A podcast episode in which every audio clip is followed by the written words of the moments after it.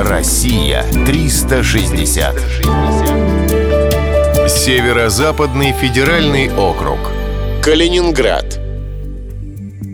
Калининград – самый западный город России. До войны он носил имя Кёнигсберг. Областной анклав не имеет границ с другими российскими регионами. Изолированность делает его похожим на остров и накладывает отпечаток на архитектурный облик, менталитет жителей и традиции. Благодаря обилию ископаемой смолы, кусочки которой находят на берегах Балтийского моря, Калининград заслужил титул «Янтарной столицы России». Местные гиды обязательно рассказывают легенды об янтаре. Одна из них называется «Легенда о двух солнцах» и звучит примерно так. Давным-давно по небу ходило не одно, а два солнца. Одно из них было огромное и тяжелое. Однажды небо не удержало его, и светило упало в море, застыв при падении. Ударившись об острые скалы на дне, оно разбилось на мелкие кусочки. С тех пор волны поднимаются от моря и выбрасывают на берег большие и маленькие кусочки солнечного камня. Особый колорит Калининграду придают форты и оборонительные рвы. Хорошо сохранился форт Дона, представляющий собой зубчатую башню из красного кирпича.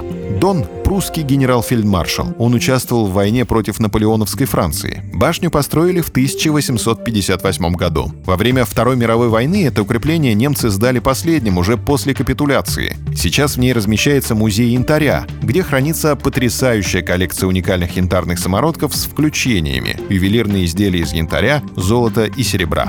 Яркое впечатление производят калининградские магазины янтаря, больше похожие на музеи. На территории области находится 90 90% мировых запасов окаменевшей смолы, поэтому такого ассортимента изделий из янтаря, как в Калининграде, трудно найти где-либо еще в мире. В специализированных магазинах можно увидеть гирлянды золотистых бус, россыпи брошек и брелоков, развалы авторучек, портсигаров и визитниц. По стеклянным витринам разбрелись янтарные слоны, козы и черепашки. Под янтарными парусами летят яхты и бригантины. Есть и совсем удивительные вещички, например, янтарный браслет с потайной крышечкой. Открываешь ее, а там изумительной работы женские часы. Но более всего поражают женские блузки из янтаря. Существует множество версий местонахождения пропавшей янтарной комнаты из Екатерининского дворца в Царском селе. Считают, что она была перевезена в Кёнигсберг и сгорела во время бомбардировки города в 1944 году. Однако есть свидетели, которые утверждают, что ее разобрали и спрятали еще до бомбежки. Исходя из этого, предполагают, что янтарные панно до сих пор лежат где-нибудь в тайнике на территории Калининграда.